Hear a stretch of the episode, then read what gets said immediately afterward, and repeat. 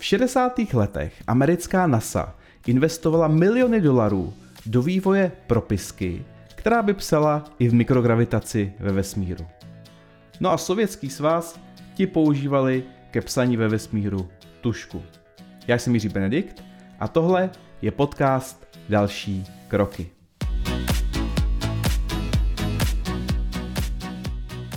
První věc, co bych chtěl říct, je, že tenhle příběh není pravda.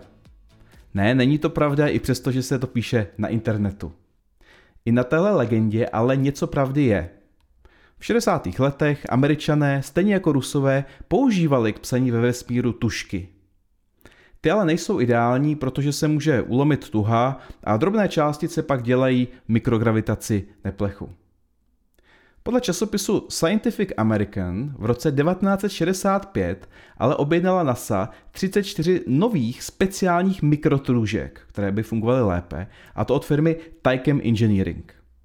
Jedna taková tuška vyšla na 129 dolarů. Když ale vyšlo najevo, že NASA kupuje do vesmíru psací potřeby za tolik peněz, tak to zbudilo u daňových poplatníků docela bouři nevole. No tak začali hledat něco levnějšího a praktičtějšího. Ve stejném roce, nezávisle na NASA, si společnost Fisher Pen Company nechala patentovat své pero. A právě do vývoje tohoto nového speciálního pera investovali 1 milion dolarů. No a to, toto, říká tomu vesmírné pero, dokázalo psát za různých stížených podmínek. No, vzhůru nohama, eh, v extrémních vedrech a mrazech nebo i pod vodou.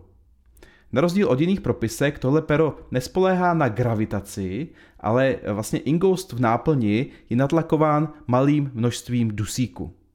No a NASA dostala nabídku na toto antigravitační pero. Po posledním nákupu mikrotužek váhali, ale nakonec se rozhodli, že začnou používat právě toto. A v roce 1968 tyto pera objednali. A zaplatili za ně něco přes 2 dolary za kus – takže žádné milionové investice. No a hlavně v roce 1969 tyto tušky začaly od stejného výrobce za stejnou cenu kupovat i Rusové. Takže ve skutečnosti se to stalo tak trochu jinak. Mám tu ale ještě jeden příběh a ten se stal doopravdy. Představte si malé okresní město někde uprostřed jedné z nejchudších afrických zemí.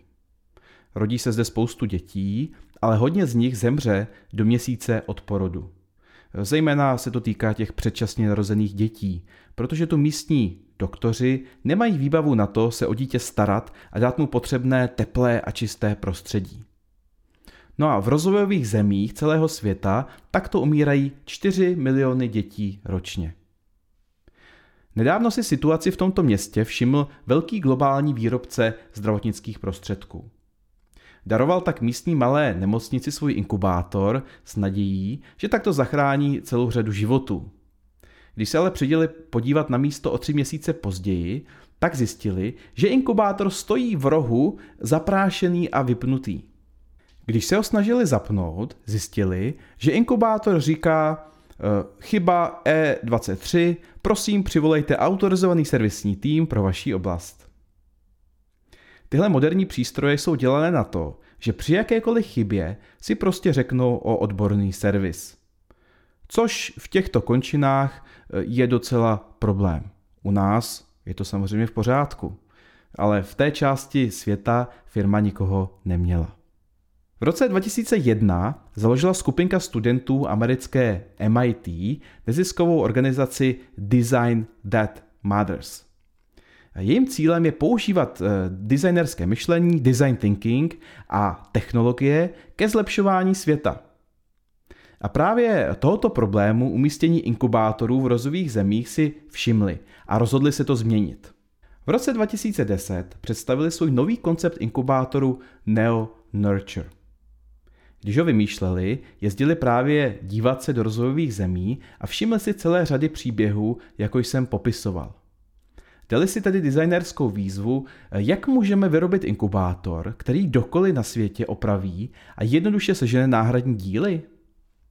A v rámci toho eh, designerského procesu si položili ještě další otázku. Jakou věc Dokáží šikovní lidé opravit v podstatě kdekoliv na planetě. No a tak představili inkubátor, který je vytvořen výhradně z dílu pro auta.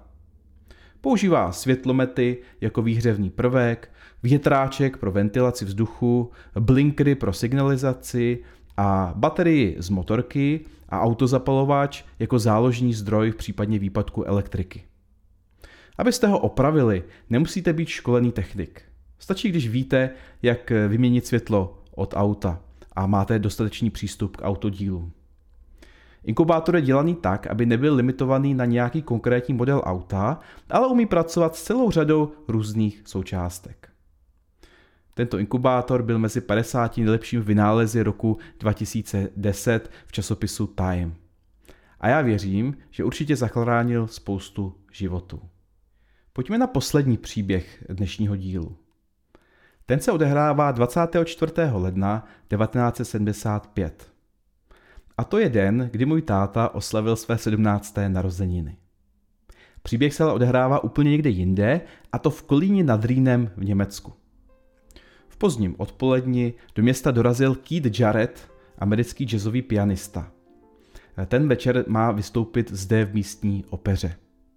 Keith má za sebou mnoho hodin cesty autem z Curychu, kde hrál o den dříve. Má problémy se zády, takže několik nocí pořádně nespal. Přijel se svým manažerem na poslední chvíli.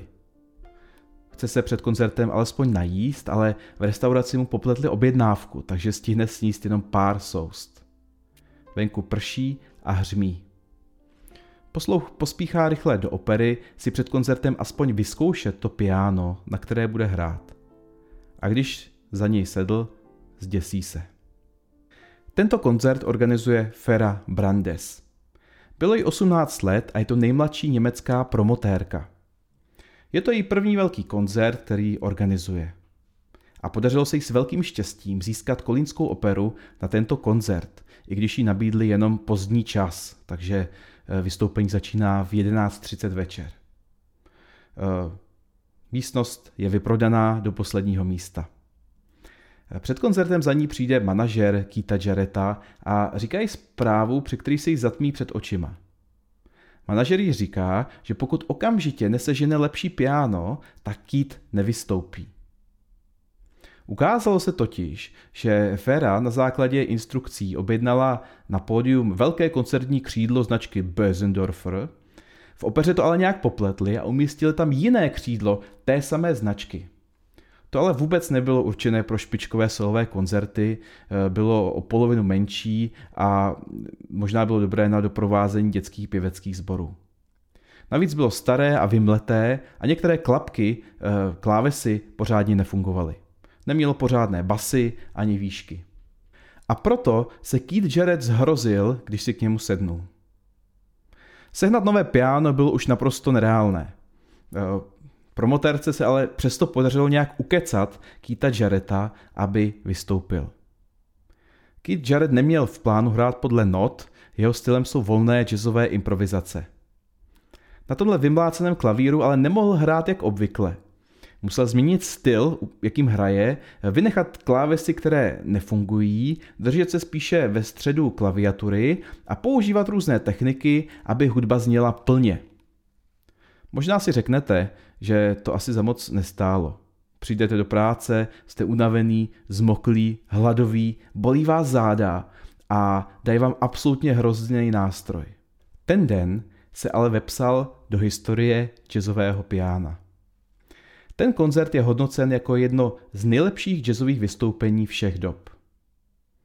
Naštěstí ho neslyšelo jen 1400 diváků v sále, ale z vystoupení vznikl i audiozáznam.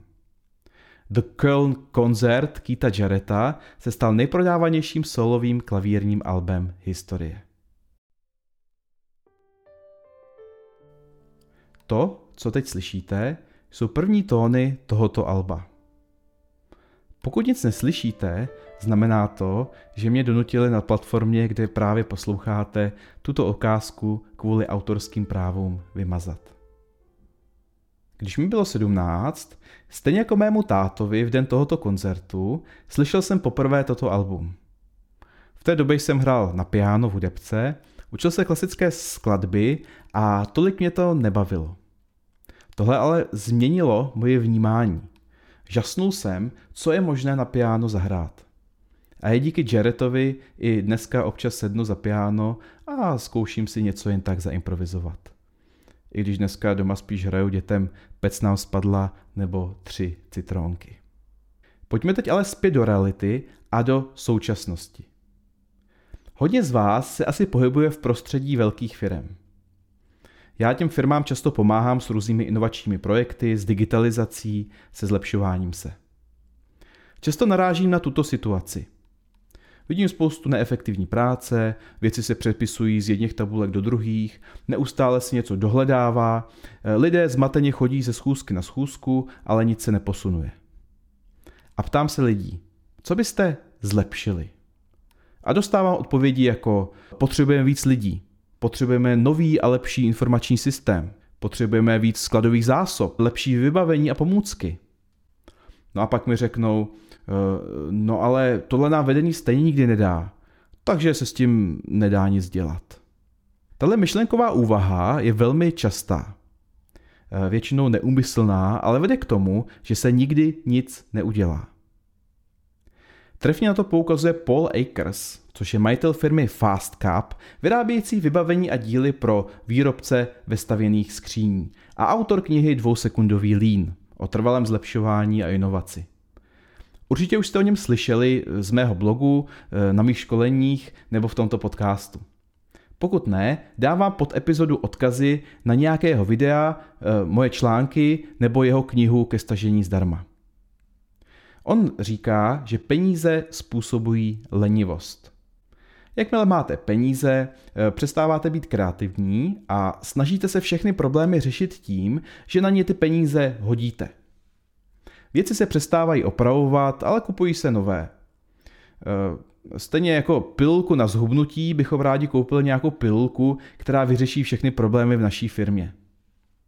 Právě i díky marketingu různých firm tu panuje představa, že si stačí zaplatit nějakou novou aplikaci, nějaký nový systém, nějaké konzultanty nebo držet více zásob a problém se vyřeší.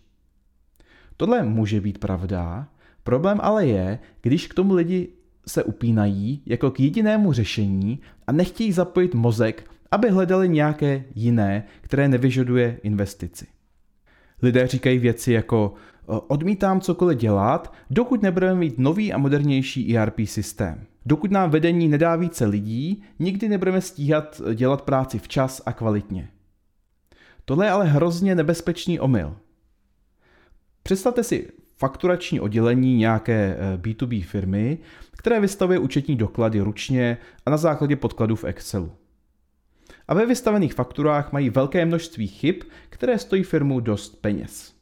Jasně, investovat velké peníze do nového robustního systému může smazat klidně 90% všech chyb.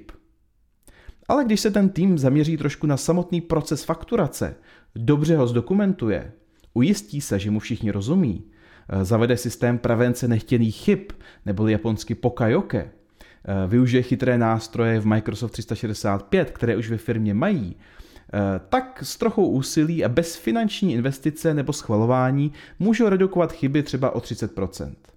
A teď otázka. Dají se vyřešit všechny problémy bez investice? No většinou ne. Eh, stojí za to zavádět řešení bez investice, které vás posunou aspoň o kus? Já věřím, že určitě ano.